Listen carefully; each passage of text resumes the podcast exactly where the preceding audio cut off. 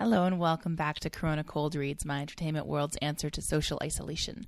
Now that we've completed Shakespeare and Chekhov's canons, our troupe of professional and amateur theater lovers together is taking on great works across mediums.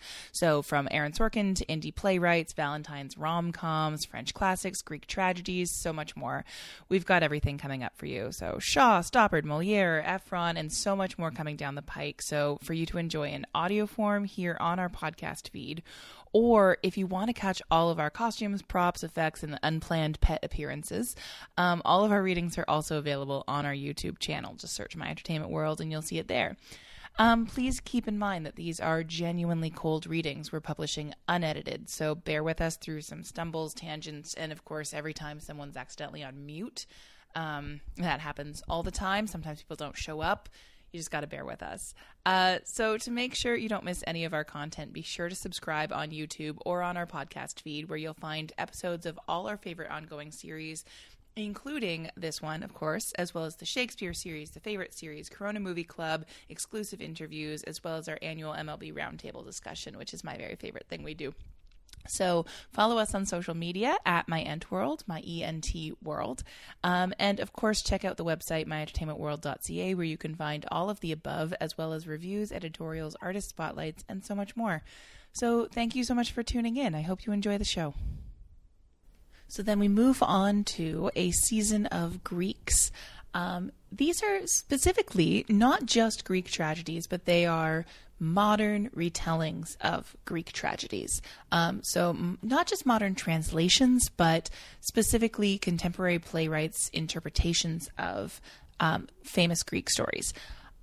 I this is like a little very hyper specific genre that I'm very fond of, um, and I had two plays in particular that I really really badly wanted to do, and um, one of our leading players, Shalyn McFaul, offered up the third. So we are starting with that one. So that is Robinson Jeffers' Medea. Um, obviously, Shalyn is going to be our Medea because she suggested the play, so why not? Um, and then we have a, a, lovely. It's a small cast. Um, but a small cast around her. We had a guest star for this one, the wonderful Kristen Zaza. If you're familiar with her work, I'm a huge fan of hers. So it was so great to have her come in as the tutor and a young man. Um, Elizabeth Morriss plays the nurse. Um, her Creon is Christopher Prentice, and Jason is Shawn Wilson, um, as well as Laura Hubbard plays Aegeus and um, it's re- it was really fun to get to see uh, Shawn and Shalyn play opposite each other. They have a really interesting dynamic, a lot of power in that relationship. So much like it's like two just like mighty forces meeting, and that's where you get so much of the um, big impact of this play, which is a real heartbreaker, uh, very intense, very very intense play. Uh, not a lot of fun.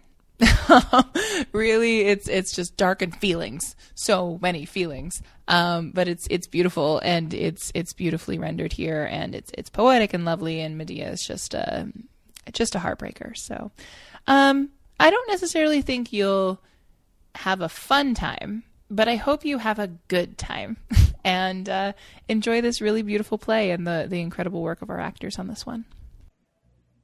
Okay Welcome, everyone. We will be reading Medea today. Our cast list here we are. The nurse also playing the children. We have Elizabeth Morriss. Hello. Playing, thank you. Yes. Hi, Elizabeth. Thank you. The tutor and also a young man being played by Kristen Zaza. No. Playing Creon and the first woman is Christopher Prentice. Hello. Playing Aegeus and third woman is Laura Hubbard. Hello. Playing Medea is Shalyn. Playing Medea is Shalyn Bass McFaul. Hello. And stage directions will be read by myself, Claudia Liz. Thanks for coming, everyone. All right, let's get started. Medea, Act 1. The nurse comes from the door left toward the front of the stage as soon as scrim is fully drawn. The nurse. I wish the longship Argo had never passed that perilous channel between the Symplegades. I wish the pines that made her mast and oars still waved in the wind on Mount Pelion, and the gray fishhawk still nested in them. The great adventurers had never voyaged into the Asian sunrise to the shores of morning for the golden fleece.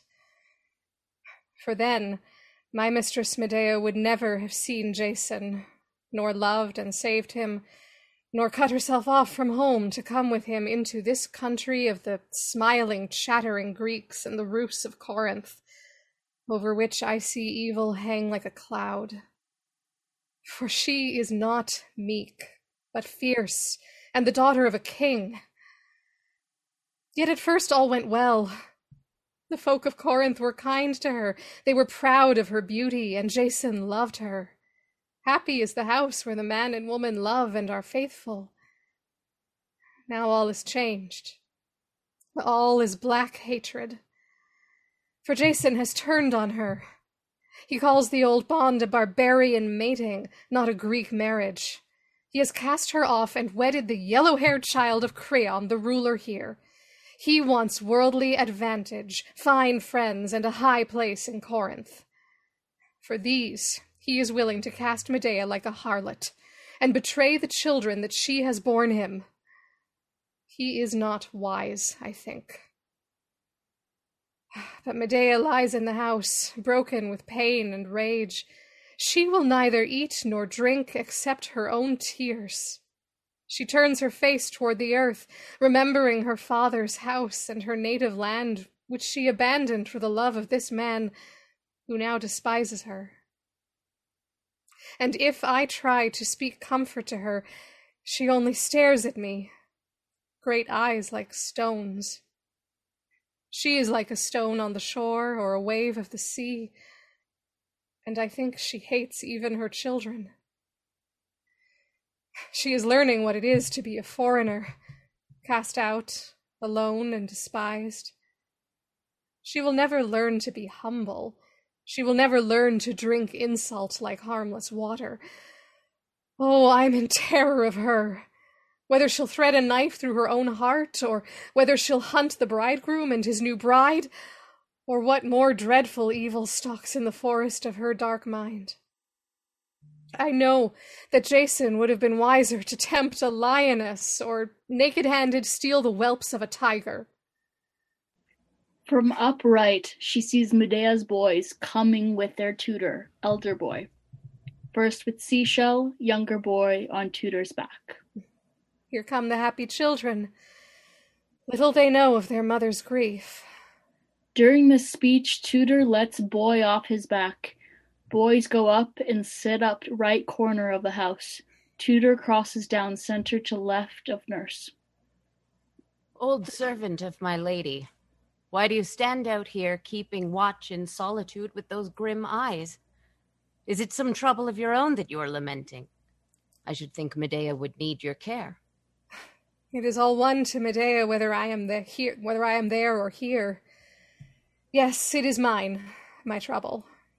My lady's grief is my grief, and it has hurt me so that I had to come out and speak it to the earth and the sky. Is she still in that deep despair? You are lucky, old watchdog of Jason's boys. I envy you. You do not see her. This evil is not declining, it is just at dawn. I dread the lion-eyed glare of its noon. Is, it, is she so wrought? Yet neither you nor Medea knows the latest and worst. What? What? I shouldn't have spoken. She follows him to left center. As she does this, boys cross down to rock. One sits on one rock, and other sits on ground at his feet. Tell me the truth, old man. You and I are two slaves. We can trust each other. We can keep secrets. I heard them saying when we walked beside the holy fountain Pyrene, where the old men sit in the sun on the stone benches. They were saying that Creon, the lord of this land, intends to drive out Medea and the children with her, these innocent boys, out of this house and out of Corinth, and they must wander through the wild world, homeless and helpless. I don't believe it. Oh no, Jason may hate the mother, but he would hardly let his sons be cast out. Well, he has made a new alliance. He is not a friend of this house. If this were true. Death! Listen, I, I hear her voice. Death. Death is my wish. For myself, for my enemies, for my children. Destruction. Take the children away. Keep them away from her. Take them to the other door, quickly. During death's younger boy rises from rock. Tutor crosses, picks him up, and exits left, followed by elder boy. They go out toward the rear door of the house. The nurse looks after them, wringing her hands. That's the word. Grind, crush, burn, destruction. I, I. Oh, this is my terror. To hear her always harking back to the children, like a fierce hound at fault. Oh, unhappy one, they're not to blame. If any god hears me, let me die.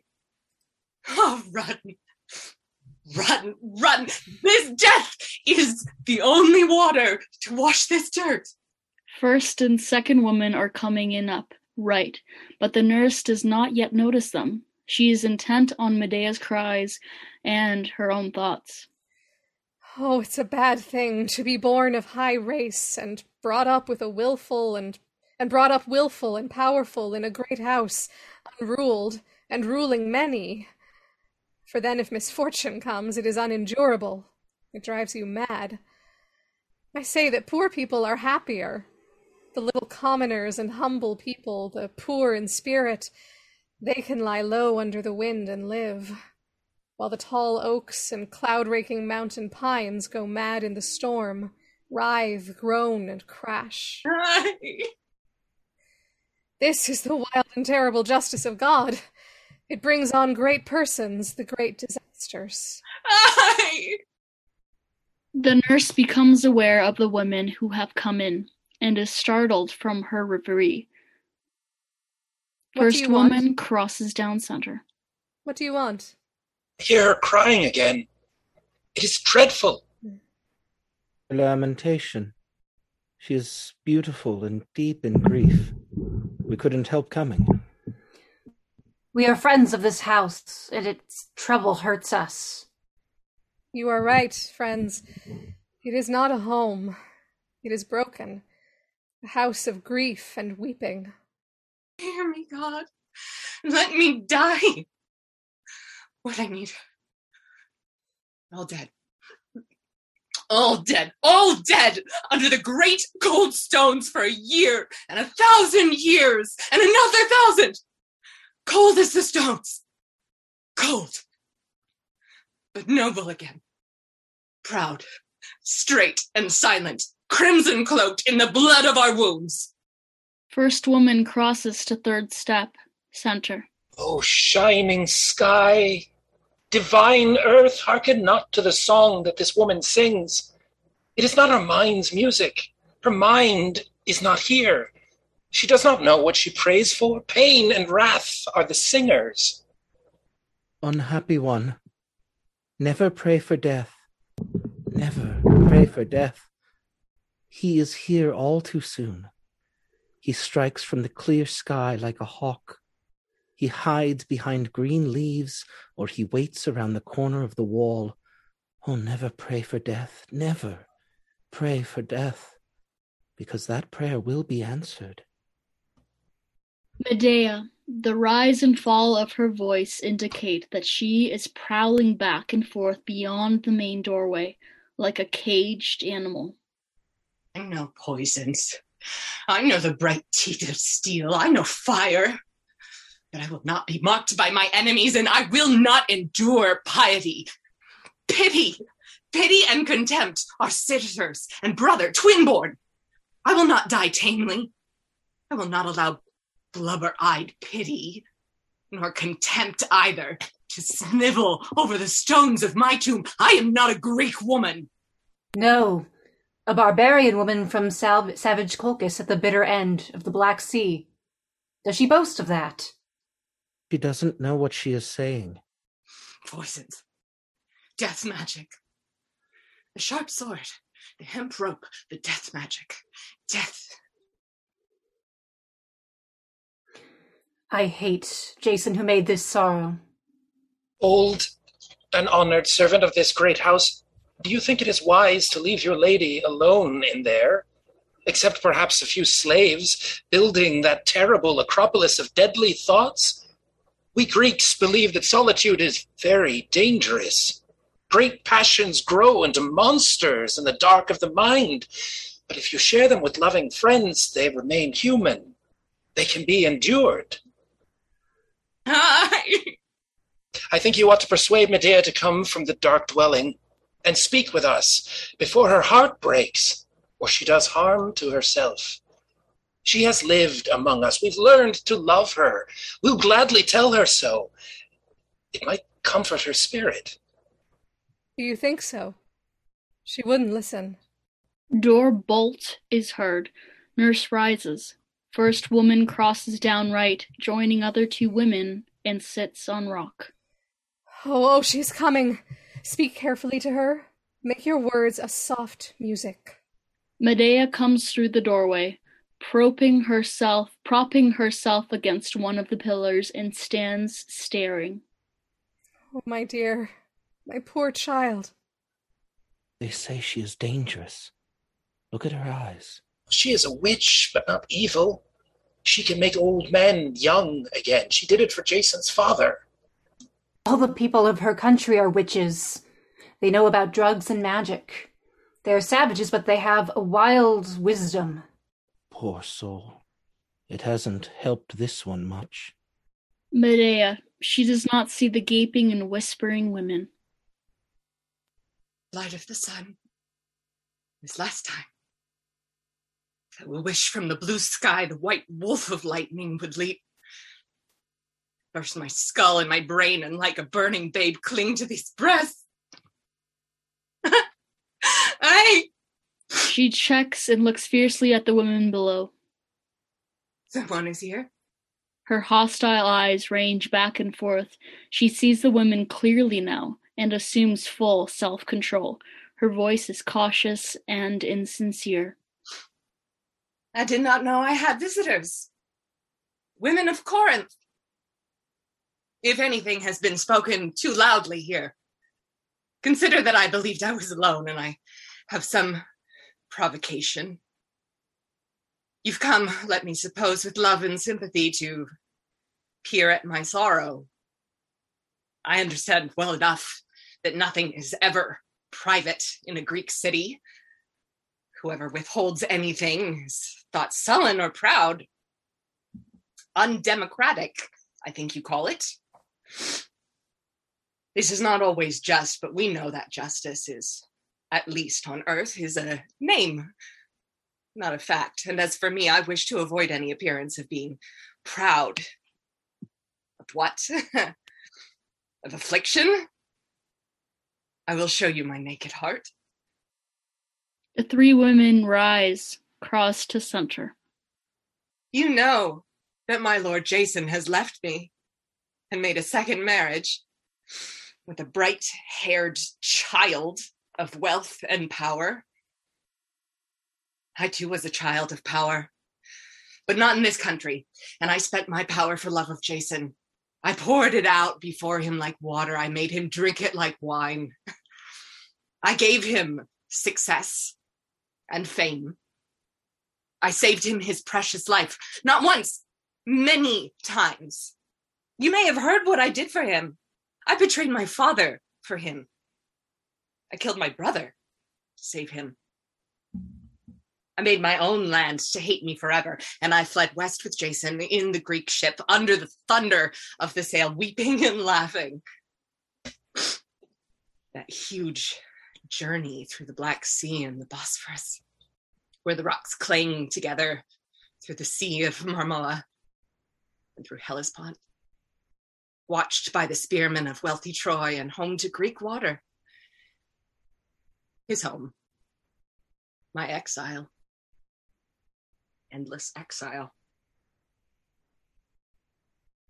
And here I have loved him and borne him sons, and this man has left me and taken Creon's daughter to enjoy her fortune, put aside her soft yellow hair and kiss her young mouth. Medea stands rigid, struggling for self control. She's terrible. Stone with stone eyes. Look, the foam flake on her lip that flickers with her breathing. She is pitiable. She is under great injuries. I do not know what other women. I do not know how much a Greek woman will endure. The people of my race are somewhat rash and impertinent. As for me, I want simply to die. But Jason is not to smile at his bride over my grave, nor that great man Creon hang wreaths and make a feast day in Corinth. Or let the wreaths be bright and blinding fire, and the songs a high wailing and wine blood. Daughter of sorrow, beware. It is dangerous to dream of wine. It is worse to speak of wailing or blood, for the images that the mind makes find a way out. They work into life. Let them work into life. There are evils that cannot be cured by evil. Patience remains, and the gods watch all. Let them watch my enemies go down in blood. First trumpet off, up, right is heard. The three women cross upright. Medea, beware. Some great person is coming. Second trumpet is heard. It is Creon himself. Third trumpet. Creon is coming. The three women cross down stage of rock right. Oh, he is dark with anger. Oh, my lady, my child, bend in this wind and not be broken. Medea rises. Creon comes in upright, with men attending him. The women move to one side. He speaks to Medea with an angry gesture toward women. You have admirers, I see. Abate your pride. These people will not be with you where you are going. A pause. Medea does not answer. Creon brings his wrath under control and crosses up to second step to right of Medea. Medea, woman of the stone forehead and hate filled eyes, I have made my decision. I have decided that you must leave this land at once and go into banishment. Oh. With your children.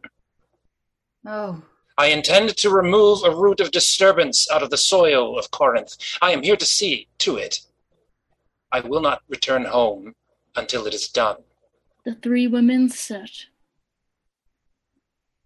You mean banishment? Exile. Banishment. Go where you may, Medea, but here you abide no more. I with my children? I will not take them away from you. The children, my lord. Her lips move angrily, but the voice is not heard. What are you muttering? Nothing. I'm praying to my gods for wisdom, and you for mercy.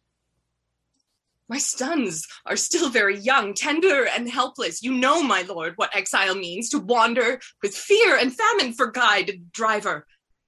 Through all the wild winter storms and the rage of the sun, a beg of bread crust and be derided, pelted with stones in the villages, held a little lower than the scavenger dogs, kicked, scorned, and slaved. The children, my lord, are Jason's children, your chosen friend, I believe.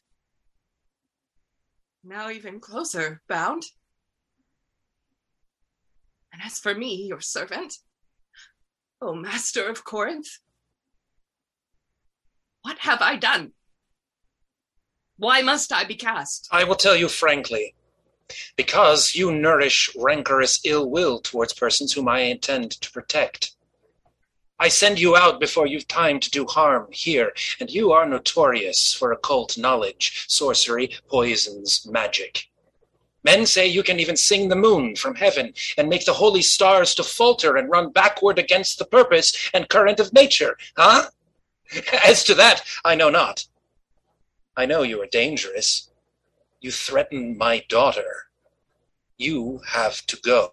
I wish her well, my lord. I wish her all happiness. I hope that Jason may be as kind to her as to me. That is your wish. I misspoke. I thought of old days. I acknowledge, Medea, that you have some cause for grief. I all the more must guard against your dark wisdom and bitter heart. You misjudge me cruelly. It is true, I have some knowledge of drugs and medicine. I can sometimes cure sickness. Is that a crime? These dark rumors, my lord, are only the noise of popular gratitude. You must have observed it often. If any person knows a little more than the common man, people suspect him. If he brings a new talent, how promptly the hateful whispers begin. But you are not a common man. Lord of Corinth, you will not fear knowledge. No, nor change my decision. I am here to see you leave this house and the city, and not much time. Move quickly, gather your things, and go. I pity you, Medea, but you must go. She comes close to him, wild with rage. You pity me? You pity me? I will endure a dog's pity or a wart grown toad's. May God who hears me, we shall see in the end which is to be pitied. Nurse rises, crosses into steps. Medea crosses down left, then up right, between pillars and edge of house, then back to nurse in her arms. Yes, and I'll keep her safe of your female hatred. Therefore, I send you out of this land. Nurse resumes her sitting position, down left. It is not true. I'm not jealous. I never hated her.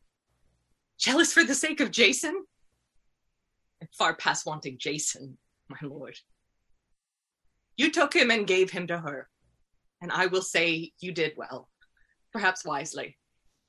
Your daughter is loved by all. She is beautiful.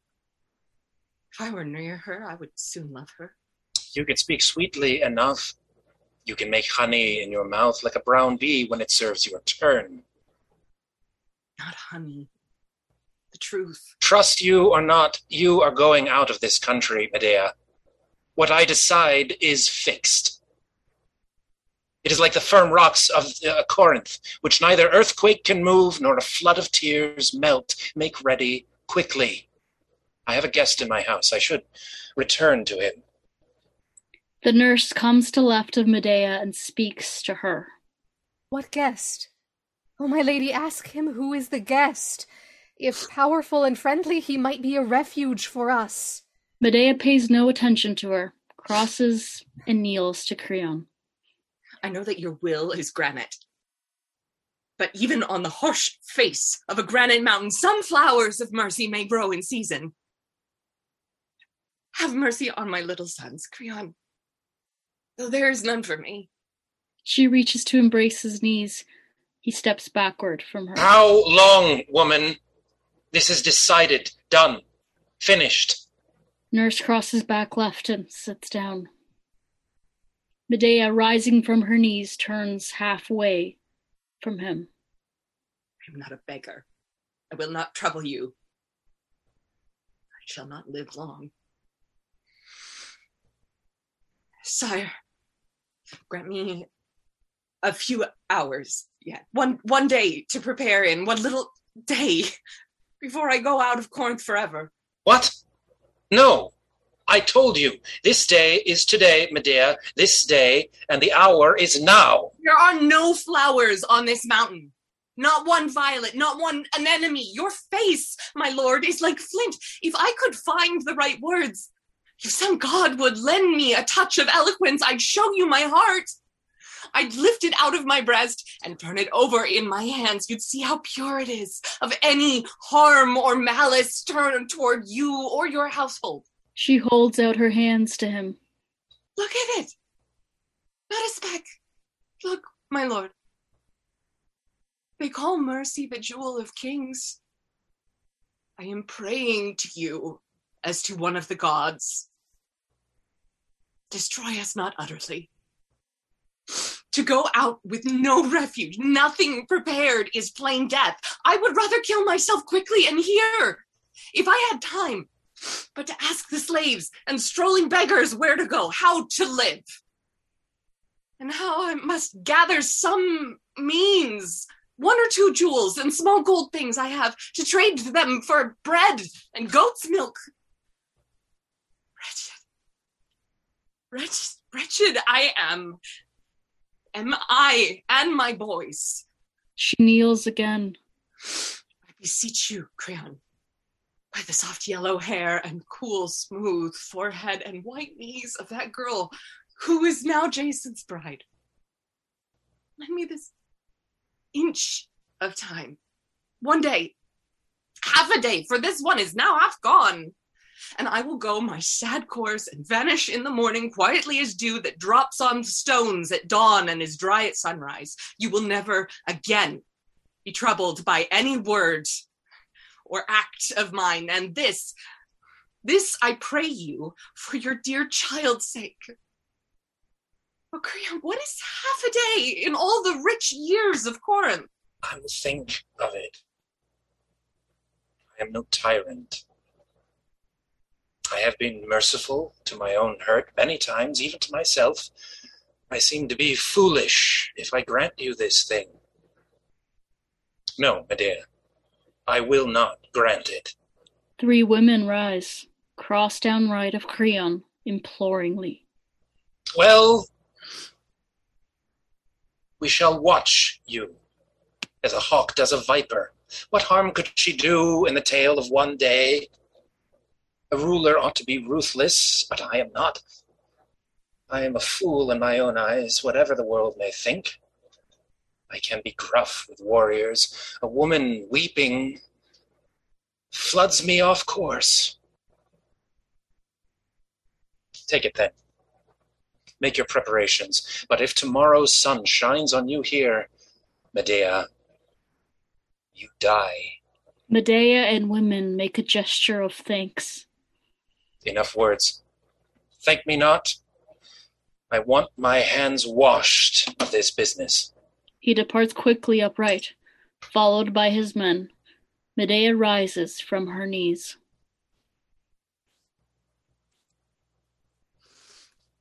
I will thank you, and the whole world will hear it. Medea crosses around to right of house on top step, makes a violent gesture after him, then sits at that pillar right. Seen this man's arrogance. I watched and heard him. I am of Corinth, and I say that Corinth is not well ruled. The city where The, The second city w- woman crosses up center. The three women join hands at center on end of this speech. The city where even a woman, even a foreigner, suffers unjustly the rods of power is not well ruled. Three women take a step to Medea. Unhappy Medea, what haven, what sanctuary? Where will you wander? Which of the gods, Medea, drives you through waves of woe? The mooring broken, the hawsers and the anchorhead hopeless from harbor? This man, this barking dog, this galled fool. Medea Gods rises. of my father's country, you saw me low on my knees before the great dog of Corinth, humble, holding my heart in my hands for a dog to bite. Break this dog's teeth. Women. It is a bitter thing to be a woman.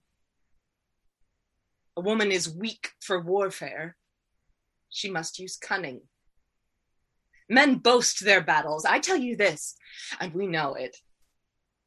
It is easier to stand in battle three times in front of the line, in the stabbing fury, than to bear one child. And a woman, they say, can do no good but in childbirth. It may be so. She can do evil. Women make pleading gesture to her. She can do evil. She snarls at them and they turn away. I wept before that tall dog. I wept my tears before him. I degraded my knees to him. I gulled and flattered him. Hmm. A triple fool, he has given me all that I need. A little time. A space of time. Death is dearer to me than what I am now. And if today by sunset the world has not turned and turned sharp to let your dog Creon send two or three slaves to kill me and a cord to strangle me, I will stretch out my throat to it. But I have a bitter hope, women. I begin to see light through the dark wood, between the monstrous trunks of the trees, and at the end of the tangled forest, an eye hole, a pinpoint of light. I shall not die, perhaps, as a pigeon dies, nor like an innocent lamb that feels a hand on its head and looks up from the knife to the man's face and dies. No, like some yellow eyed beast that has killed its hunters. Let me die down on the hounds' bodies and the broken spears. Then, how to strike What means to use? There are so many. Doors through which painful death may glide in and catch. Which one? Which one? She stands meditating down left. The nurse comes from behind her and speaks to the first woman. Tell me, do you know what guest is in Creon's house?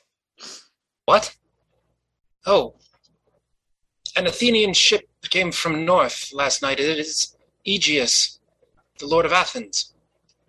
Aegeus. My lady knows him. I believe he will help us. Some god has brought him here, some savior god. He is leaving, I think, today. My lady.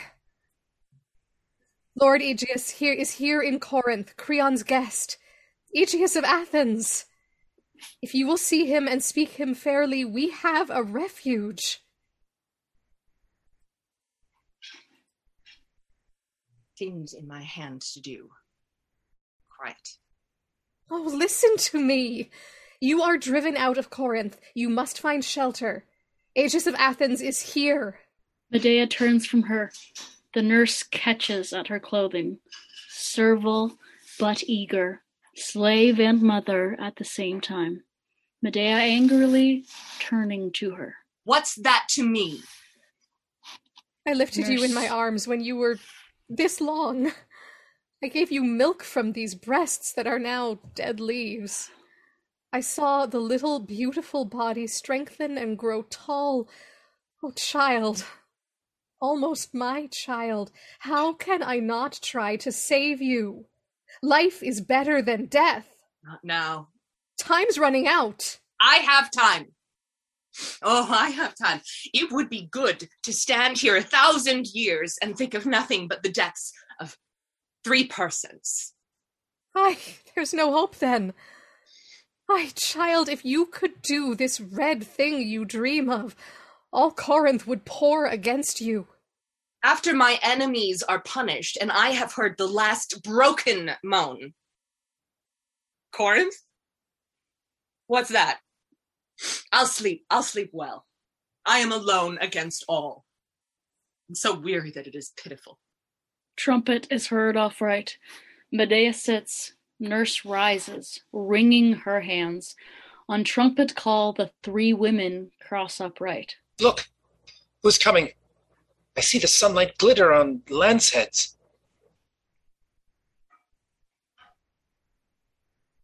Oh, Oh, it is it is Jason. Jason's Medea's worst enemy, who should have been her dearest protector. Medea leans warily against one of the pillars of the doorway. her back to the stage, unconscious of what they are saying. Jason enters in haste upright, followed by armed attendants, and speaks angrily. Jason crossing the center and second step. What business have you here, you women? Clustered like buzzing bees at the hive door. Where is Medea? They do not answer for a moment, but look involuntarily toward Medea. And Jason sees her. She jerks and stiffens at the sound of his voice, but does not turn. There, mourning for what you have done. Nurse takes a step above Medea, disclosing her to Jason. What she has done. Not I. Not by my will, she and my sons are exiled. Medea slowly turns and faces him, her head high, rigid with inner violence. Is there another dog here? So, Medea, you have once more affronted and insulted the head of Corinth. This is not the first time I've seen what a fool anger is. You might have lived here happily, secure and honored. I hoped you would, by being just a little decently respectful towards those in power. Instead, you had to go mad with anger and talk yourself into exile. To me, it matters little what you say about me, but rulers are sensitive. Time and again I've smoothed down Creon's indignation. Then you, like a madwoman, like a possessed imbecile, wag your head and let the words flow again. You never cease from speaking evil against him and his family. So now, call yourself lucky, Medea, not to get worse than exile. In spite of all this, I have your interests at heart, and I am here to help you. Exile's a bitter business. I want to make some provision for you. I wish you no harm, although you hate me. He waits for her to speak, but she is silent. He continues. And in particular, the children my sons, our sons. You might have been decent enough to have thought of our sons. Did you consider them when you betrayed this house? Certainly, I considered them. It was my hope that they would grow up here, and I, having married power, could protect and favor them. And if perhaps after many years I become dynast of Corinth, for that is Creon's desire, to make me his heir. Our sons would have been a king's sons. I hope to help them wherever they go, but now, of course, must look forward to younger children. He steps down off steps and turns from her. Medea's trembling. It's enough. Sometimes might happen, something might happen. It is likely that something might happen to the bride and the marriage. I'll guard against it. But evidently, Creon is right to be rid of you. He crosses as if to go off right. She steps in front of him. She stops him when he is upright center. He gives helmet to slave. Crosses down right. Have you finished now? I thought I would let you speak on and spread out your shamelessness before these women. The way a Tyrian trader unrolls his rare fabrics. Do you like it, ladies? It is the dog's daughter's husband. It is a brave person. It has finally got up its courage, with a guard of spears, to come and look me in the face. Jason turns away from her. Medea makes gesture as if to take him in her arms, then stops. Oh, Jason, how have you pulled me down to this hell of vile thoughts? I did not used to talk like a common woman. I loved you once. I am ashamed of it now. But there are some things that ought to be remembered by you and me. That blue day when we drove through the Hellespont into Greek Sea and the great shouldered heroes were singing at the oars and those birds flying through the blown foam. That day was too fine, I suppose, for Creon's daughter's man to remember. But you might remember whether I cheated my father for you and tamed the fire breathing brazen hoofed bulls, and whether I saved your life in the field of the teeth. And you might remember whether I poisoned the great serpent and you got the golden fleece and fled with you and killed my brother when he pursued us, making myself abominable in mine own home. And then in yours, I got your enemy Pelias hacked to death by his own daughter's hands whatever these fine Corinthian friends of yours may say, my rapid and tricky wisdom, you it has served. You it has served well. Jason starts to speak. Here are five times, if I've counted right, and also not counted, that your adventure would have been dusty death if I'd not saved you. But now you think your adventures are over. You're safe and high placed in Corinth and will need me no more. It is a bit of a dog, isn't it, women?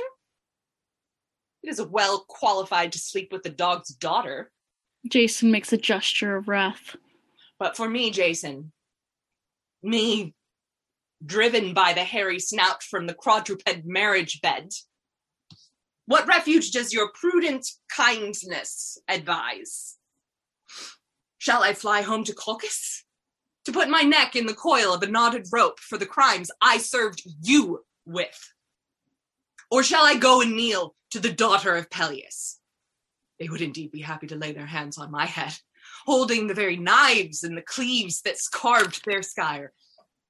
This world is a little closed to me, eh? By the things I've done for you.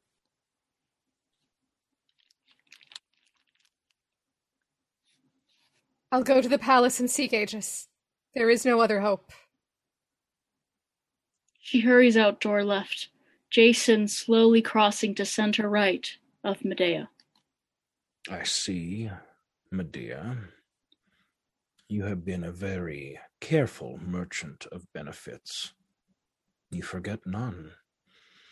You keep a strict reckoning, but some little things that I, on my side, have done for you ought to be in the books too.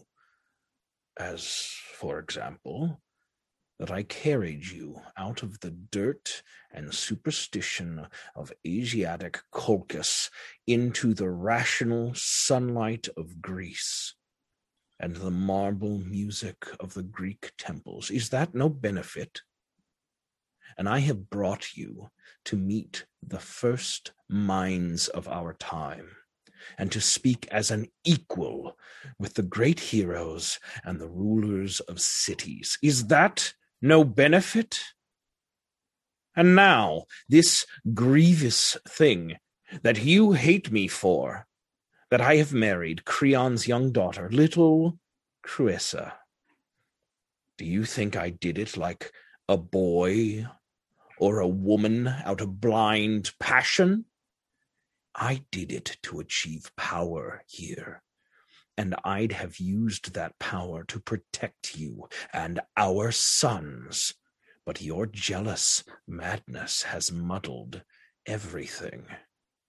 And finally, Nurse appears behind house and exits upright. Jason crosses above Medea to stop.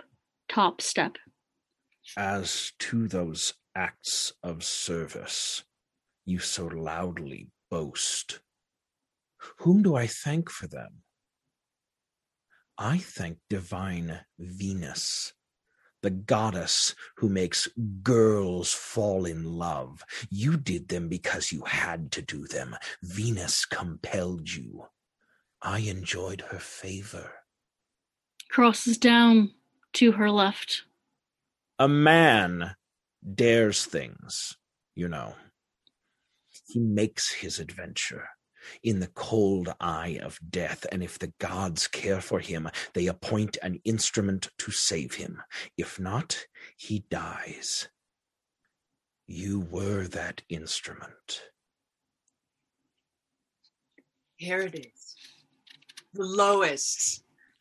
The obscene dregs, the slime and the loathing, the muddy bottom of a mouthed cup when a scoundrel begins to invoke the gods. You'd better go, Jason.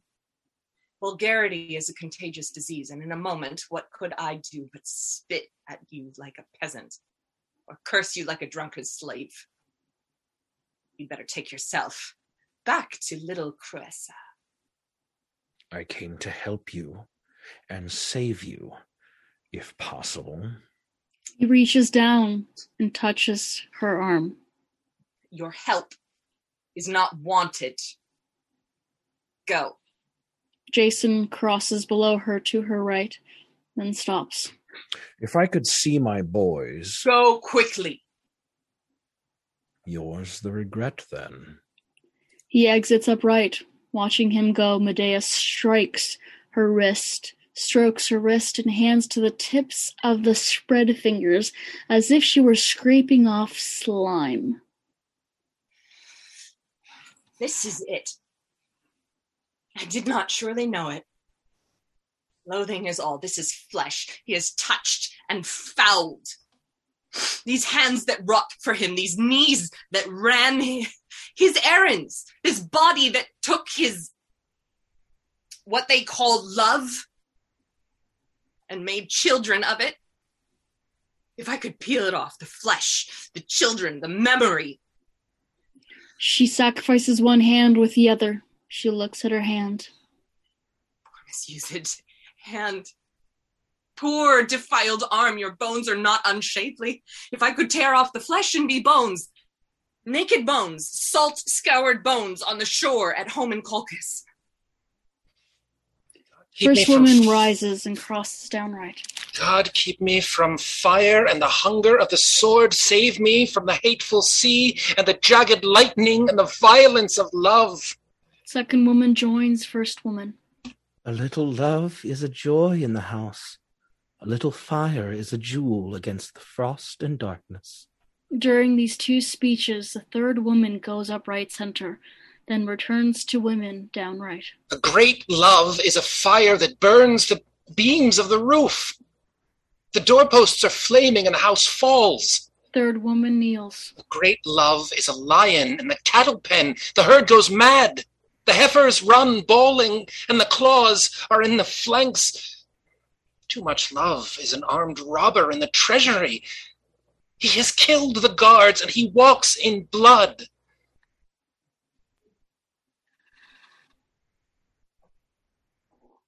Second And now I see the black end, the end of great love, and God save me from it. The unburied horror, the unbridled hatred, the vultures tearing a corpse. God keep me clean of those evil beaks.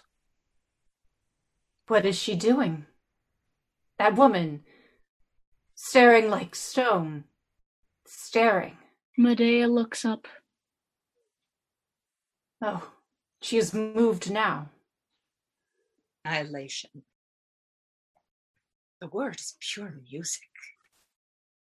Annihilation. To annihilate the past. Not possible. But its fruits in the present can be nipped off. Am I to look in my son's eyes and see Jason's forever? How could I endure the endless defilement, those lives that mixed Jason and me? Better to be clean bones on the shore. Bones have no eyes at all. How could they weep? White bones on the black sea shore. Oh, but that's far. Not yet. Corinth must howl first. First woman. The holy fountains flow up from the earth. The smoke of sacrifice flows up from the earth. The eagle and the wild swan fly up from the earth. Righteousness also has flown up from the earth to the feet of God. It is not here, but up there. Peace and pity are departed. Hatred is here. Hatred is heavy, it clings to the earth. Love blows away. Hatred remains. Women hate war, but men will wage it again. Women may hate their husbands and sons their fathers, but women will never hate their own children. But as for me, I will do good to my husband, and I will love my sons and daughters and adore the gods. Else with a sharp knife to the man and his bride. Or if I could fire the room they slept in and hear them wake in the white of the fire and cry to each other and howl like dogs Oh, and howl and die. But I might fail. I might be cut down first. The knife might turn in my hand or the fire not burn. My enemies could laugh at me. No. I have subtler means and more deadly cruel. I have my dark art that fools call witchcraft. Not for nothing, I have worshipped the wild gray goddess that walks in the dark. The wise one, the terrible one, the sweet huntress flower of night Hecate in my house at my hearth. The nurse hurries in toward Medea, to her right. My lady, he was leaving Creon's door. He is coming. Medea pays no attention. Aegeus is coming. The power of Athens. ancient goddess, to whom I and my people make the sacrifice of black lambs and black female hounds, one holy one, haunter of crossroads, queen of night, Hecate, help me now. To remember in my mind the use of the venomous fire, the magic song, and the sharp gems. She sits in deep thought. Aegeus comes in upright. He is here, my lady. Athens is here. Medea pays no attention. Three women curtsy, then resume their original positions at rock. First woman sits. Aegeus comes down across left and steps up to top step, left of Medea. Medea, rejoice. There is no fairer greeting from friend to friend. She ignores him. He speaks more loudly. Hail and rejoice, Medea. She lifts her head and stares at him. Rejoice? It may be so. It may be I shall rejoice before the sun sets. What has happened to you? Your eyes are cavernous and your mouth twitches. Nothing. I'm quite well. Fools trouble me. Where are you traveling from, Aegeus? Aegeus from Delphi, where I went to consult the ancient oracle of Apollo. Oh, Delphi. Did you get a good answer? An obscure one. Some god or other has made me unable to beget a child, that it is my sorrow, but the oracle never gives plain responses. I tell you these things because you are skilled in mysteries and you might help me to the god's meaning. You want a child? What did Apollo say to you? That I must not unloose the hanging foot of the wineskin until I return to the hearth of my fathers. Medea without interest, but understanding the atom- anatomical reference. You have never had a child? No. And it is bitterness. He turns away from her and takes one step down. When misfortune comes, it is bitter to have children. And watch their star-like faces grow dim to endure it. When death comes, Medea, It is for a childless man, utter despair, darkness, extinction. One's children are the life after death. Do you feel it so? Do you, do you feel it so then? If you had a dog eyed enemy and needed absolute revenge, you'd kill the man's children first, unchild him, huh? And then unlife him. I do not care to think of such horrors. I have no enemy. Medea rises, making violent movement, sits again. He stares and slightly recoils from her, crosses back up to her. What is it? What is the matter, Medea? You, you are trembling. Wild fever, flames in your eyes. I'm well enough. Fools trouble me. And dogs. But not that.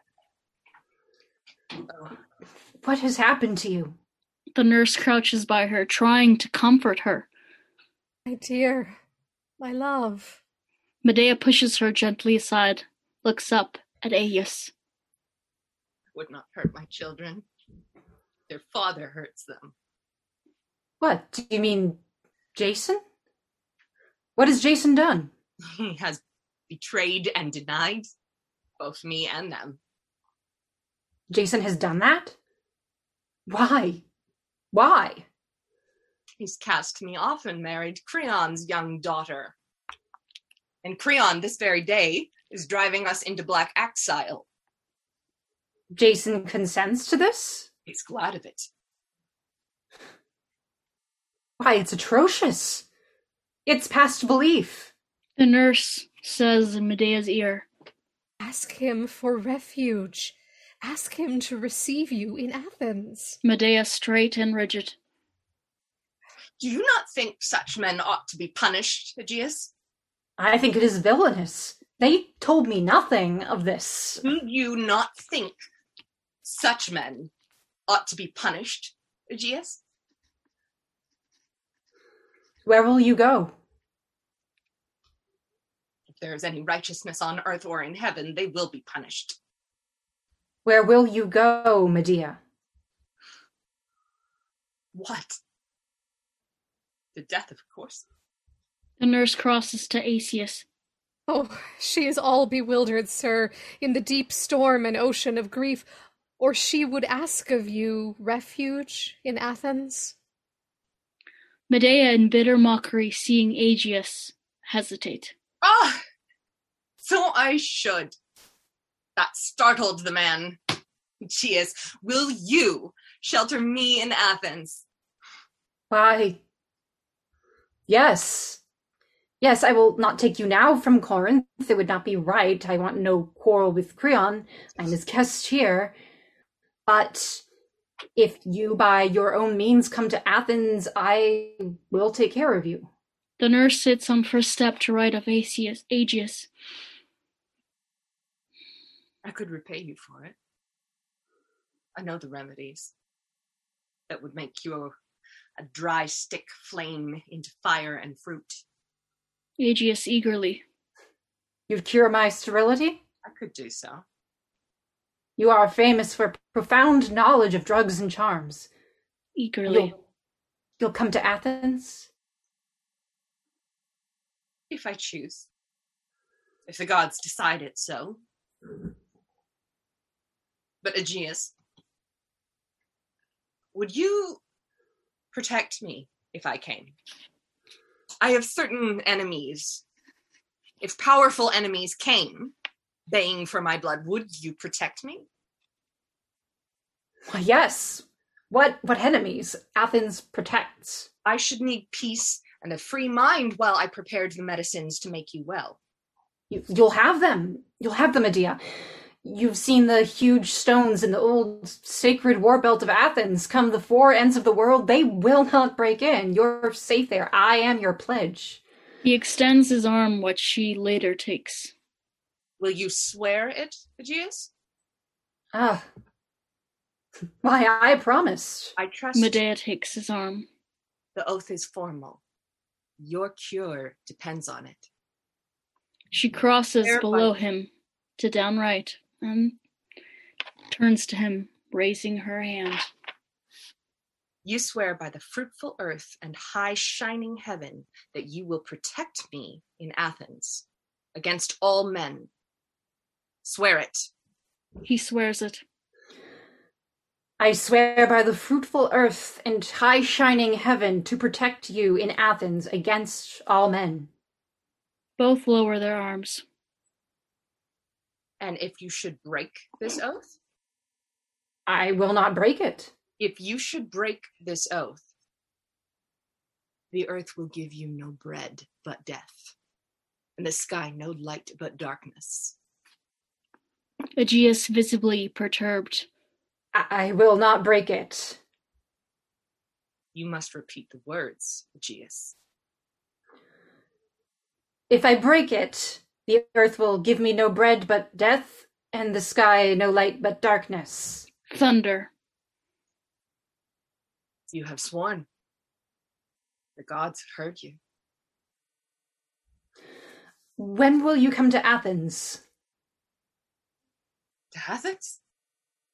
Uh, to Athens, why? If I come, if I live, it will be soon. The yoke's on the necks of the horses. I have some t- things to do that men will talk of afterwards with hushed voices. While I and my children, safe in Athens, laugh. Is that it? Farewell, Aegeus. She turns abruptly from him, goes slowly, deep in thought, into the house. The doors close. May the gods comfort you, Medea. To you also a farewell, women of Corinth. Three women rise. Fair be the gale behind you, sir, and the way ahead. What is she plotting in her deep mind? She's juggling with death and life as a juggler with a black ball and a white ball. Nurse slowly goes up to second step, looking at door of house. No, she is like some distracted city, sharpening its weapons. Embassies visit her, the heads of state come to her door. She receives them darkly.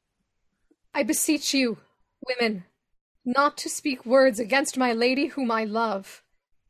You know that wicked injustice she has to suffer. She prays. O God, protector of exiles, lord of the holy sky, lead us to the high rock that Athens loves, and the olive garland, garland of Athens. The nurse crosses down left and sits on steps. Athens is beautiful, as a lamp on a rock. The temples are marble shafted. Light shines and lingers there, honey color among the carved stones and the silver color on the leaves of the olives. The maidens are crowned with violets. Athens and Corinth are the two crowns of time. Second woman crosses to first woman and they join hands. Mycenae for spears and armor, Sparta for the stern men and the tall blonde women, and Thebes, I remember. Old Thebes and the seven gates in the grey walls. But rather I praise Athena, the ivory, the golden, the grey-eyed virgin, her city. And also I praise Corinth, of the beautiful fountains on the fair plain between the two gulfs. God favored cities of the Greek world. Fortunate those that dwell in them, happy that behold them. How can one wish to die? How can that woman be drowned in sorrow and bewildered with hatred? The bolt on door is heard opening. Medea enters and stands in doorway. For only to be alive and to see the light is beautiful. Only to see the light, to see a blade of young grass or the grey face of stone. Hush. As you say, what a marvelous privilege it is to be merely to be alive. And how foolish it would be to spend the one day of life that remains to me, at least in Corinth, this tag end of one day on tears and hatred. Rather, I should rejoice and sing and offer gifts. And to uh, as to my enemies, I will be reconciled with them. Reconciled with them? As you say, reconciled. Why should they hate me? Surely I can appease those people. They say that gold will buy anything, even friendships, even love. At least in Greece, among you civilized people. You reasonable and civilized Hellenes. In fact, we've seen it happen. They bought Jason, Jason's love. Well, I shall buy theirs. I still have two or three of the treasures that I brought from home, things of pure precious gold, which a god gave to the kings of my ancestors. The light darkens, a cloud passing over the sun. Harp effect off stage. The three women huddle together. Is it light?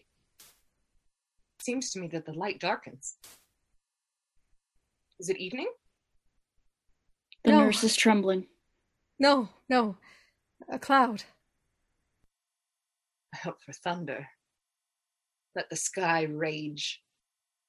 My gifts will shine the brighter. Listen, old women, I want you to go to Jason and tell him, tell him, tell him that I am sick of hating and weary of evil. I wish for peace. I wish to send precious gifts to that pale girl with the yellow hair, whom he has married. Tell him to come and take them and to kiss his boys before we go into exile. Tell him to come speedily. Now run. Run, find him. Medea turns her head away, the nurse crossing to women's stage center, I'll go. I'll run. tremulously to women. Let me pass, please. The women make way for the nurse. Medea stands, looking after her. The nurse turns back at the limit of the scene, right, and says, wringing her hands, But I am terrified. I do not know. I am terrified. Pray to the gods, women, to keep evil birds from our hearts. She hurries away. Run. Run! Find him! Medea goes into the house. Act 2 Medea is sitting on the upper doorstep. A cloak of woven gold lies across her knee and down the stone steps. Beside her are two open cases of dark leather. From one, she takes a coronet of gold wine leaves, looks at it, and replaces it. Two serving women stand in the doorway behind her.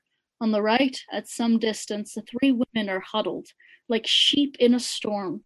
The scene is darker than it was, and the gold cloth shines. These are the gifts that I am sending to the young bride. This golden wreath, this woven gold veil. They are not without value.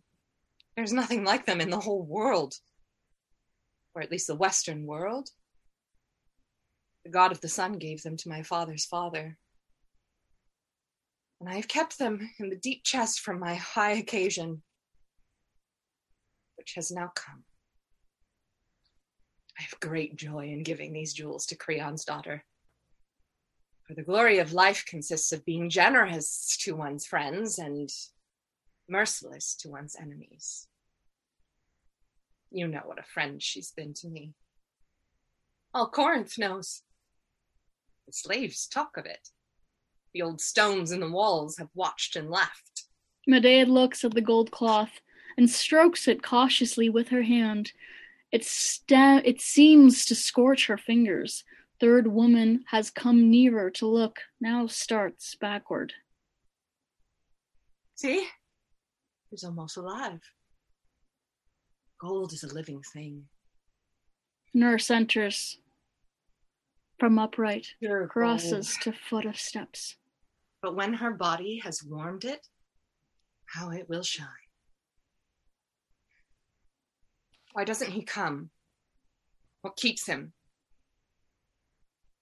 Oh, my lady, presently I have but now returned from him. He was beyond the gate watching the races, where a monstrous thing has happened. A young mare broke from the chariot and tore with her teeth a stallion.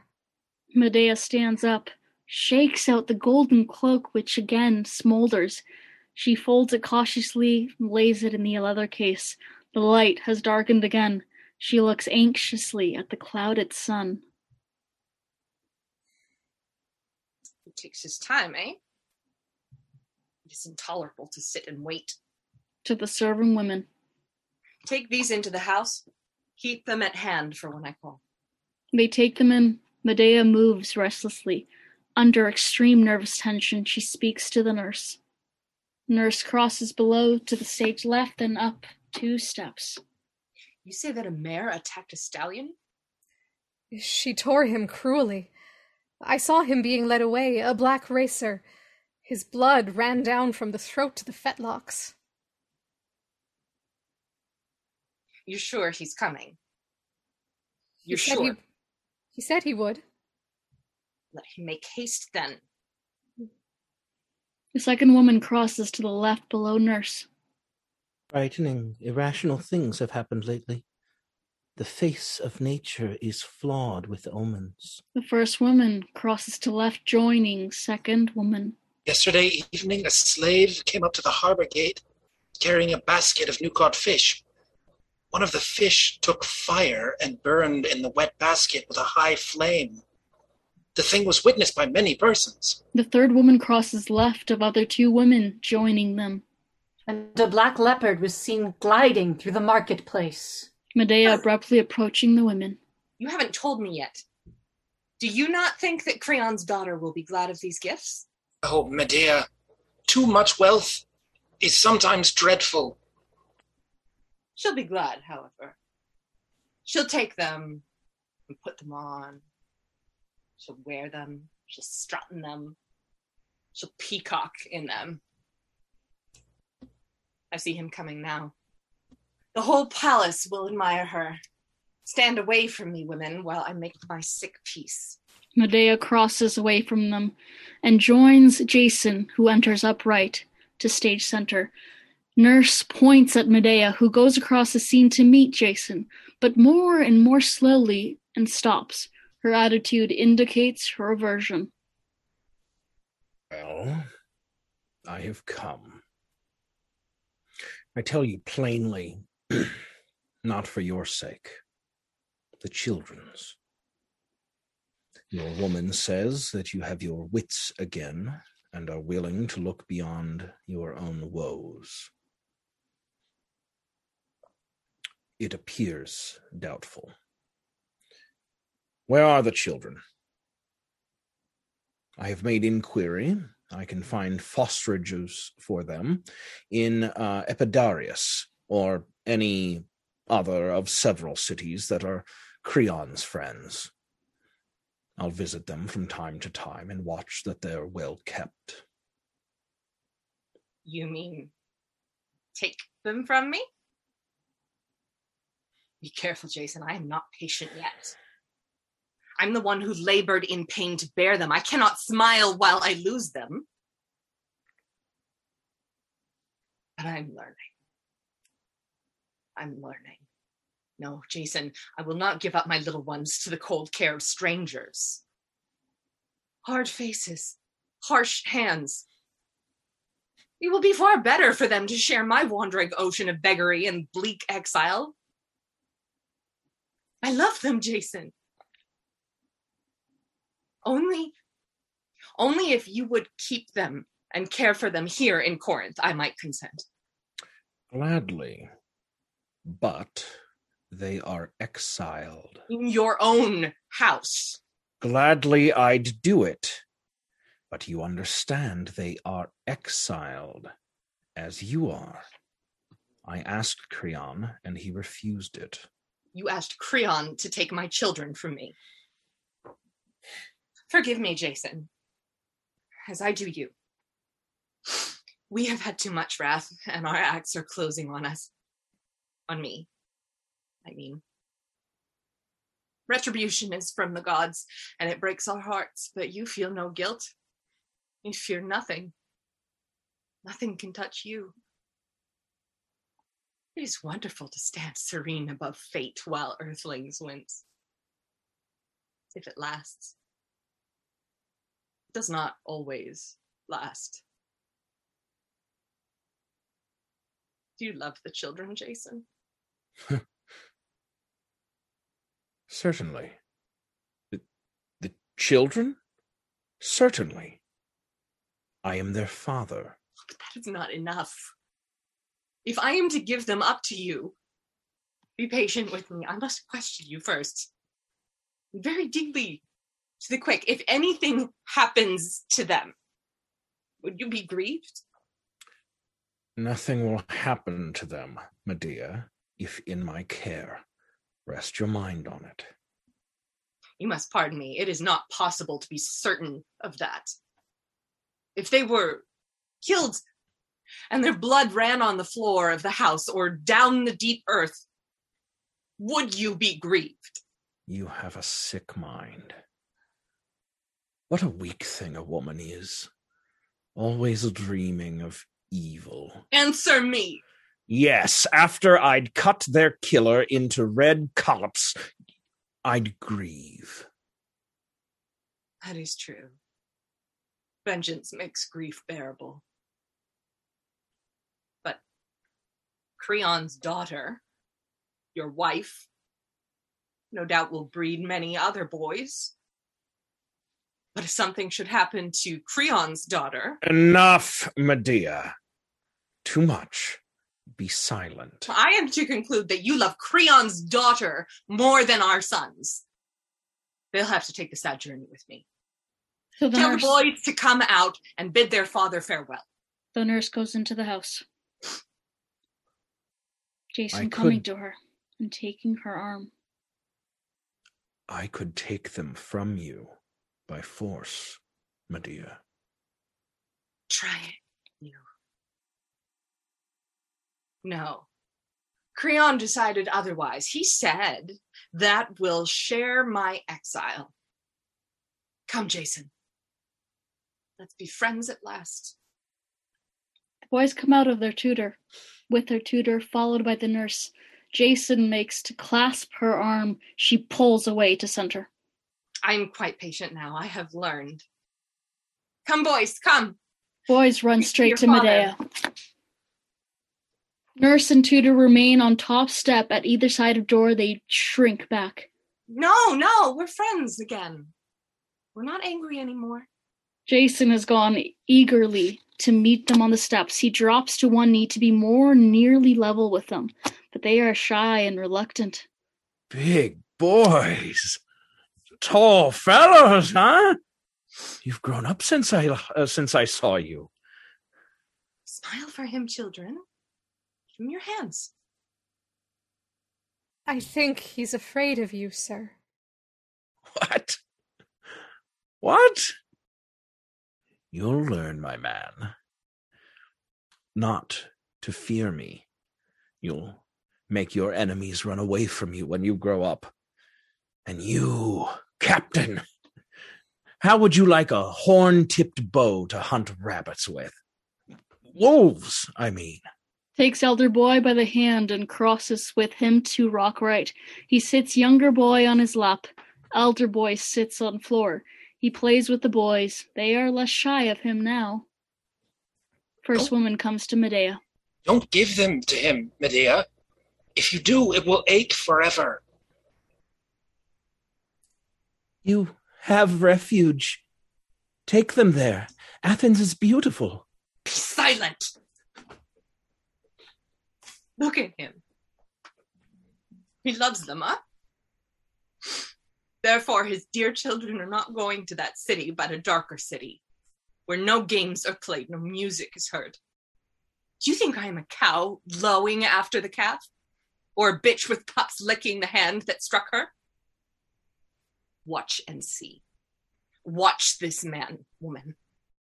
He's going to weep, I think. He's going to weep blood. And quite soon. And much more than I have wept. Watch and keep silence. Jason, Are the boys dear to you? I think I am satisfied that you love them. It's two young heroes. Jason stands up and turns to her, one of the boys clinging to each of his hands. He has made friends with them. Oh.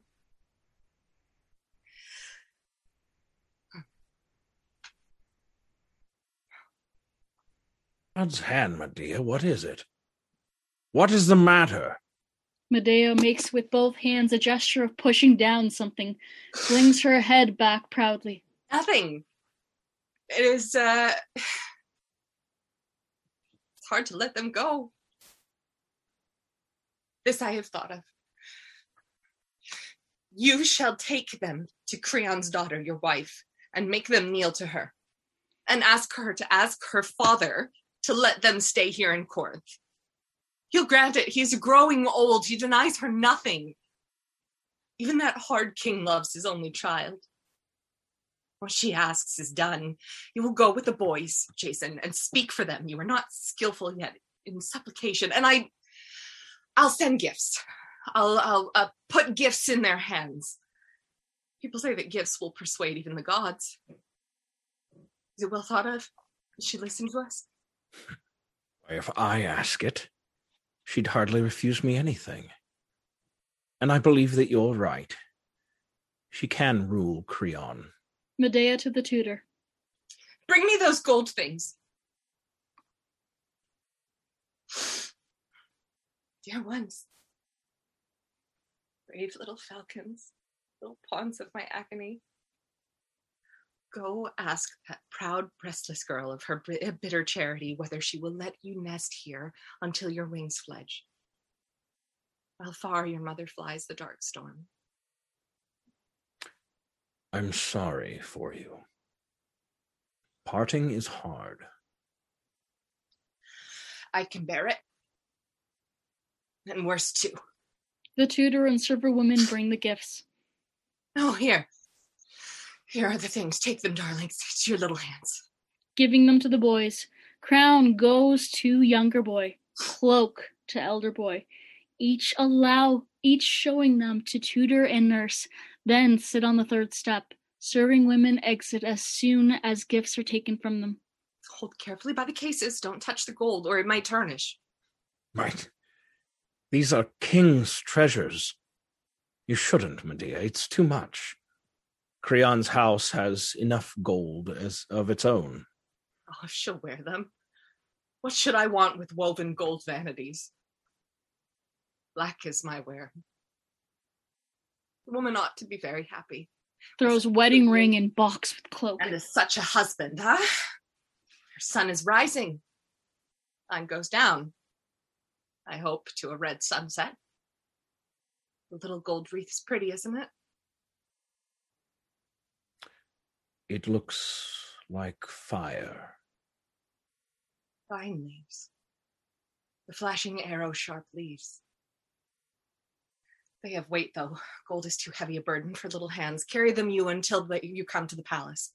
Nurse takes gold wreath, exits upright, followed by Tutor with cloak. Jason follows with boys by the hand. Farewell, sweet boys. Brave little trudging pilgrims from the black wave to the white desert. Take the stuff in. You be sure you lay it on her hands, her own hands. Come back and tell me what happens. Crosses up to front of the pillar, right, and waves goodbye to them as they leave. She turns abruptly away from them. Me what happens. The boys go out reluctantly, Jason holding their hands. Rejoice, women. The gifts are given. The bait is laid. The gods roll their great eyes over Creon's house and quietly smile. That robe of bright flowing gold, that bride veil, that fishnet to catch a young, slender salmon. Not mute, she'll sing. Her delicate body writhes in the meshes. The golden reeds bind her bright head with light. She'll dance. She'll sing loudly. Whatever there to hear it. That proud one howling. Look, the sun's out again. The clouds are gone. All's gay and clear. Ah, I wish the deep earth would open and swallow us. Before I do what comes next, I wish all life would perish. And the holy gods in high heaven die before my little ones come home from my hands. First woman going to Medea. It would be better for you, Medea, if the earth opened her jaws and took you down into darkness. But one thing you will not do, for you cannot. You will not hurt your children. The wrath, like plague boils, aches your mind in a fire haze, bites the purple apples of pain. No blood lapping beast of the field, she bear, not lioness, nor the lean wolf bitch hurts her own tender whelps, nor the yellow eyed, scythe beaked, and storm shouldered eagle that tears the lambs has ever made prey of the fruit of her own tree. How could that girl's death slake me? Third woman coming forward from the others. I'm sick with terror. I'll run to the palace. I'll warn them. Will you? Go. Go if you will. God and my vengeful goddess are doing these things. You cannot prevent them. But you could easily fall in the same fire. I am afraid to go. You are wise. Anyone running between me and my justice will reap what no man wants. Not justice? Vengeance! You have suffered evil. You wish to inflict evil. I do according to nature what I have to do. I have heard evil answering evil as thunder answers the lightning. A great waste voice in the hollow sky, and all that they say is death. I have heard vengeance like an echo under a hill answering vengeance, great hollow voices. All that they say is death. The sword speaks and the spear answers. The city is desolate. The nations remember old wrongs and destroy each other, and no man binds up their wounds. But justice builds a firm house. The doors of her house are vengeance. I dreamed that someone gave good for evil, and the world was amazed. Only a coward or a madman gives good for evil. Did you hear thin music, or was like a girl screaming? Or did I perhaps imagine it? How good is music? Let me go, Medea. I'll be mute. I'll speak to no one. I cannot bear. Let me go to my house. You will stay here and watch the end. Three women are beginning to mill like sacred cattle huddled and circular. You will be quiet, you women. You came to see how the barbarian woman endures betrayal. Watch and you shall know. Kneels. My heart is a shaken cup of terror. The thin black wine spills over all my flesh down to my feet. She fled from her father's house in a storm of blood. In a blood storm, she flew up from Thessaly.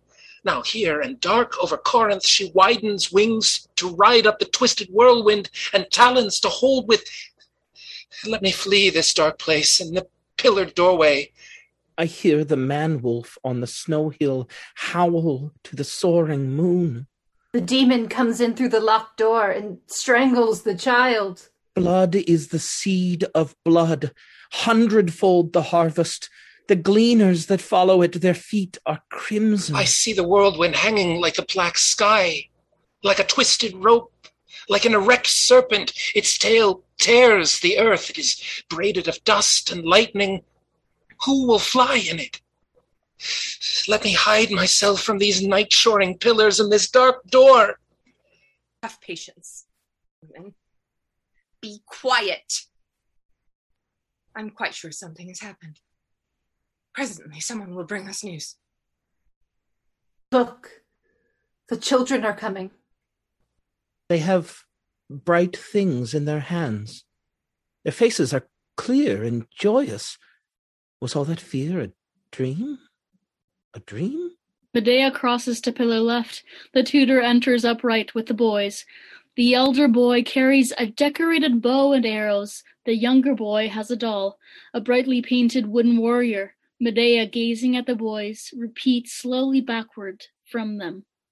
The tutor crossing up to Medea on step. Boys stand behind him on second and third step.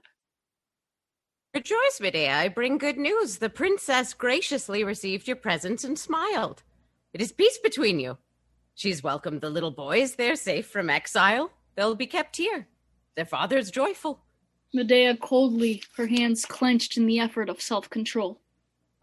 Yes. Oh. The tutor. All Creon's house is well pleased. When we first went in, the serving women came and fondled the children. It was rumored through all the household that you and Jason were at peace again, like word of a victory running through a wide city when people gather in the streets to be glad together. And we brought the boys into the hall. We put those costly gifts in their hands, and then Jason led them before the princess. At first, she looked angrily at them and, and turned away, but Jason said, Don't be angry at your friends. You ought to love those whom I love. Look what they've brought you, dear. And she looked and saw in the dark boxes the brilliant gold. She smiled then and marveled at it. He turns to them, and younger boy crosses up to him. Afterwards, she caressed the little children. She even said that this little one's hair was like fine spun gold. Then Jason gave them these toys, and we came away. Yes. If this were all, if this were all, old man, I'd have your bony loins beaten to a blood froth for the good news you bring. My lady. There's more, however. It will come soon. The boys shyly approach her and show their toys. She, with violent self constraint, looks to them, but folds her hands at her cloak not to touch them. The other boy crosses to her, drawing the little bow. Look, mother. Hmm. Take them away from me.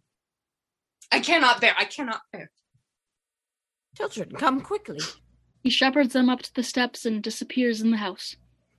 There is any mercy or forbearance in heaven, let it reach down and touch that dark mind to save it from what it dreams. The slave, a young slave, dashes in upright, panting and distraught. He has run from Creon's house. Where is Medea? What has happened? What horror drives you? Are spears hunting behind you? Oh, flee for your life, Medea. I am Jason's man, but you were good to me while I was here in the house. Can you hear me? Escape, Medea. I hear you. Draw breath. Say quietly what you have seen. It must have been something notable. The way your eyes bulge in the whites. If you have horses, Medea, drive, or a boat on the shore, sail. But first, you must tell me about the beautiful girl who was lately married. Oh, Your great man's daughter. ah! Are they all quite well? My ears ring with the crying. My eyes are scalded. She put on the gold garments. Did you do it, Medea? I did it. Speak quietly. You are avenged. You are horribly avenged. It is too much. The gods will hate you. Collapses on podium. That is my care. Did anyone die with her? Creon. Oh, Where is pride now? Tell me all that you saw. Speak slowly. He tried to save her. Trumpets off stage right. Slave rises. He died. Corinth is masterless. All's in amazed confusion and some are looting, but they'll avenge him. He I'm hears going someone on. coming. Someone's going to die. He runs left to the far side of the scene and exits while Medea speaks. Meanwhile, the light has been changing, and soon the sun will set. Here comes a more stable witness. The nurse enters from upright. Old friend, catch your breath. Take your time. I want the whole tale, every gesture and cry. I have labored for this. Oh, death is turned loose. I've hobbled and run and fallen. Please, nurse. I am very happy. Go slowly. Medea sits and puts her head in Nurse's lap. Tell me these things in order from the beginning. As when you used to dress me when I was little in my father's house, you used to say one thing at a time. One thing, then the next. The light has changed to a flare of sunset. Three women have assembled themselves after Nurse's entrance in following fashion. First sitting first step center, second standing to her left, third standing to the left of second. The nurse. My eyes are blistered. My throat's like a dry straw. There was a long mirror on the wall, and when her eyes saw it, after the children had gone with Jason, she put her hands in the case and took those gold things. And I watched, for I feared something might happen to her, but, but I never thought so horribly. She placed on her little head the bright golden wreath. She gathered the flowing gold robe around her white shoulders and slender flanks. Medea rises, crosses to below rock down right. And gazed at the girl in the metal mirror, going back and forth on tiptoe almost. But suddenly horror began. I. Oh, oh. Medea crosses upright of Nurse, shaking her by the shoulders. You are not suffering. You saw it. You did not feel it. Speak plainly. Her face went white. She staggered a few steps, bending over, and fell into the great throne chair. Then a serving woman began to call for water, thinking she had fainted, but saw the foam start on her lips, and the eyes rolling, and screamed instead. Then some of them ran after Jason, others ran to fetch Creon, and that doomed girl, frightfully crying, started up from the chair. She ran. She was like a torch, and the gold crown, like a comet, streamed fire. She tore at it, but it clung to her head. The golden cloak was white hot, flaying the flesh from living bones. Blood mixed with fire ran down. She fell. She burned on the floor, writhing. Then Creon came and flung himself on her, hoping to choke the rage of flame, but it ran through him. His own agony made him forget his daughters. The fire stuck to the flesh, it glued him to her. He tried to stand up. He tore her body and his own. The burnt flesh broke in lumps from the bones. She covers her eyes with her hands. I have finished. They lie there, eyeless, disfaced, untouchable, middens of smoking flesh. Nearly scream. No! I have no more. Medea, crossing down to Nurse, takes her arms. I want all. Had they died when you came away? I am not able. Have mercy. No, the breath still whistled in the black mouths. No one could touch them. Jason stood in their smoke, and his hands tore his unhelmeted hair. You have told good news. I'll reward you. As for those people, they will die soon. Their woes are over too soon. Medea crosses down, then paces upright and back downright, sees women at end of speech and crosses to them. Mine are not. Jason's are not. She turns abruptly from them towards the boys, who have been standing by the doorway, fascinated, not comprehending, but watching. My little falcons, listen to me. Laugh and be glad we have accomplished it. Our enemies were great and powerful, and they were full of cold pride. They ruled all this country. They are down in ashes. Sitting on steps with boys. Crying like dogs. Cowering in the ashes, their own ashes. They went down with the sun, and the sun will rise and not see them again. They will think perhaps they are sleeping they feasted late at noon. They will walk in the garden. Oh, no, no, no, no. They will not walk in the garden. No one has ever injured me but suffered more than I have suffered. He turns from the boys. Therefore, this final sacrifice I intended glares in my eyes like a lion on a ridge. Turning back to the boys. We still hate you, no? A person nearer than these, more vile, more contemptible, my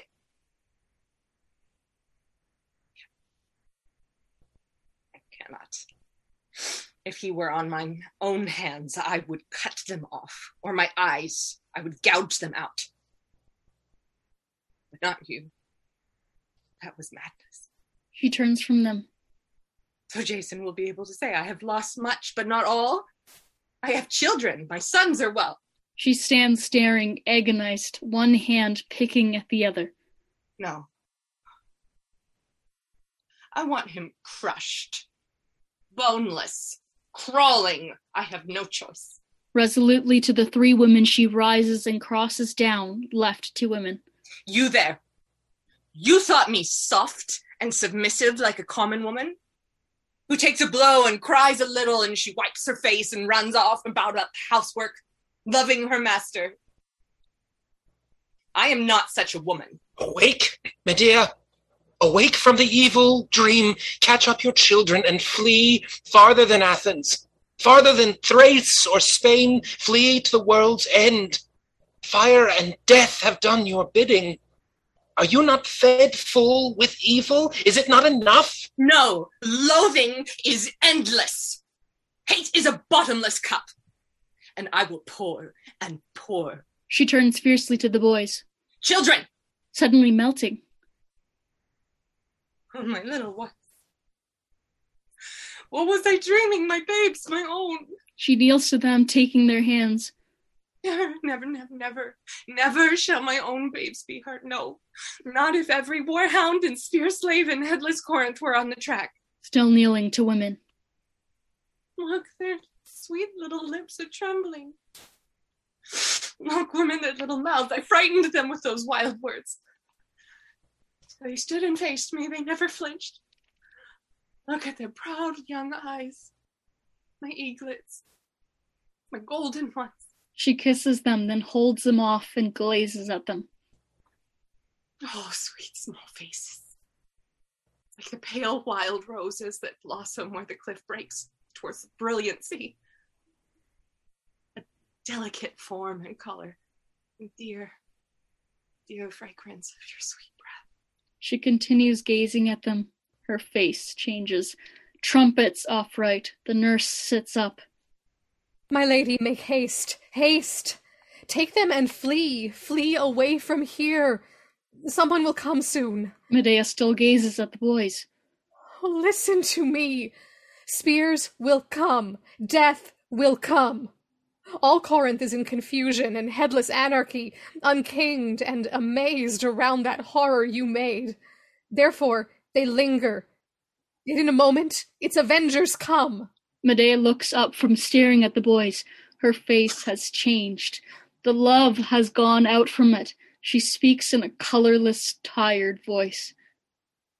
I have a sword in the house. I can defend you. She stands up stiffly and takes the boys by their shoulder, holds the elder in front of her toward women, speaks with cold intensity. Would you say that this child has Jason's eyes?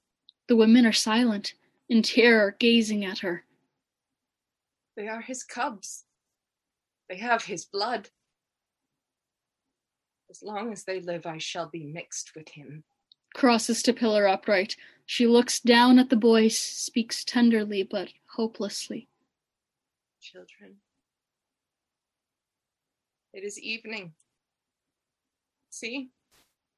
Evening has come. Come, little ones, into the house. Boys cross to her, arms about her waist. Evening brings all things home. Brings the bird to the bough and the lamb to the fold, and the child to the mother. She pushes boys gently into house. You must not think too much. People go mad if they think too much. In the doorway behind boys, she flings up her hands as if to tear her hair out by the roots, then quietly goes in. The great door closes. The, the iron noise of the bolt is driven home. No! She rushes toward the door, helpless, her hand reaching up and beating feebly, feebly against the foot of the door. What is going to happen? Crown of horrors. They speak like somnambulists and stand frozen. There is a moment of silence. Child's voice in the house shrill, broken off. Mother! I! The women press toward the door, crying more or less simultaneously. No! Medea, No, no! Medea. Dear, no. Open the door! Save They them. Open the for door. an answer. A god is here, Medea. He calls to you. He forbids you. Nurse has risen and beats feebly on the door, stooping and bent over. First woman stands beside her, very erect, with her back against the door, covering her ears with her hands. They are silent. Elder boy's voice, clearer, but as if hypnotized. Mother! Mother! Lamentation. Keening is heard in the house. It rises and falls, and continues to the end, but often nearly inaudible. It is now twilight. The nurse limps down and steps and says, There is no hope in heaven or earth. It is done. It was destined when she was born. Now it is done. wailing. Ah. Trumpets off right. Who is coming? Someone is running at us. The accursed man, Jason. He has a sword. I am more afraid of the clinging contagion of his misfortunes. A man the gods are destroying. Jason enters rapidly upright, disheveled and shaking. A drawn sword in his hand crosses into right at footsteps. Where is that murderess? Here in the house? Or has she fled? She'll have to hide in the heavy metal darkness and caves of the earth, and there I'll crawl and find her. No answer. The three women draw away from him as he moves toward the door. He stops and turns on them, drawing his left hand across his face as if his eyes were bewildered. Are you struck dumb? Are you shielding her? Where is Medea? You caused these things. She was faithful to you, and you broke faith. Horror is here. Uncaused. There was no reason.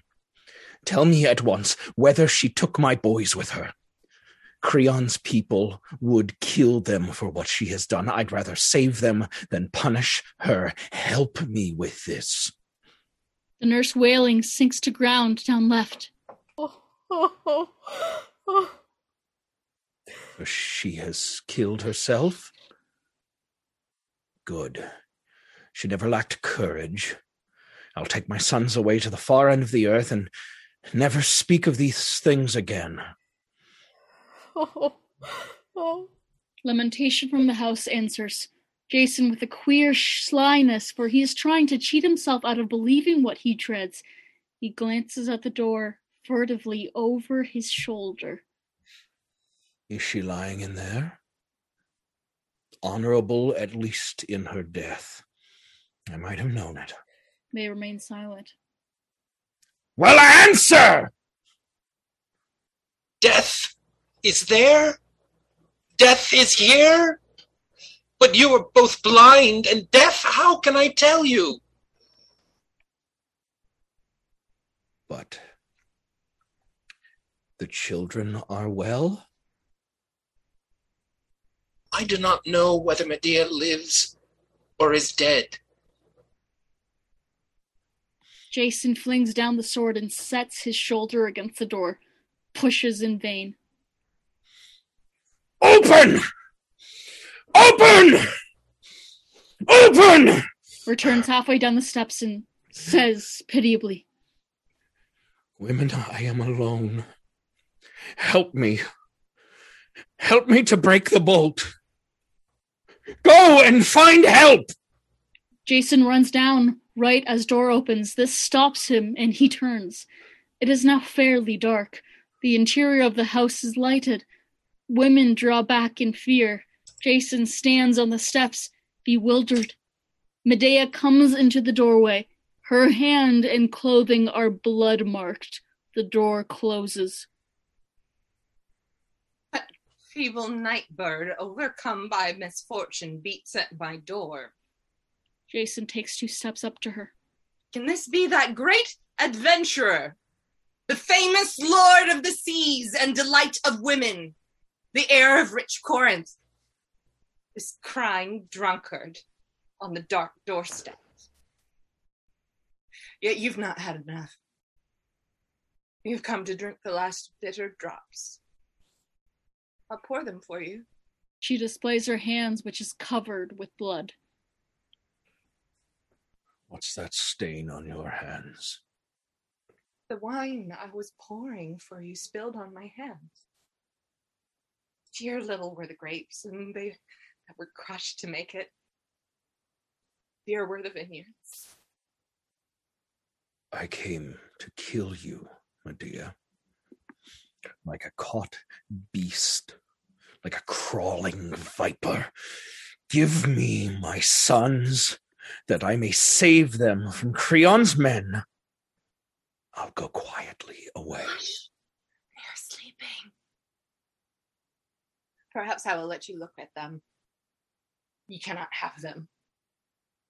But the hour is late. You ought to go home to that highborn bride. The night has fallen. Surely she longs for you. Surely her flesh is not crusted black, nor her forehead burned bald, nor her mouth a horror. Jason kneels She's on the very- steps.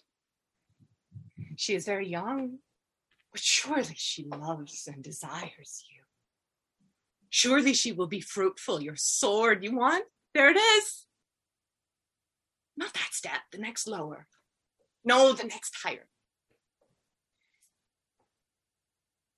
I'll kill you first, and then find my sons. You must be careful, Jason. Do you see the two fire snakes that guard this door? Indicating the two snakes. Here and here? One on each side. Two serpents. Their throats are swollen with poison, their eyes are burning coals, and their tongues are fire. They are coiled and ready to strike. If you come near them, they'll make you what Creon is. But stand there very quietly, and I'll let you look at your sons. Open the doors that he may see them. The doors open, revealing the two boys soaked in blood. Jason flinging his hands to his temples and crossing up to pillar right.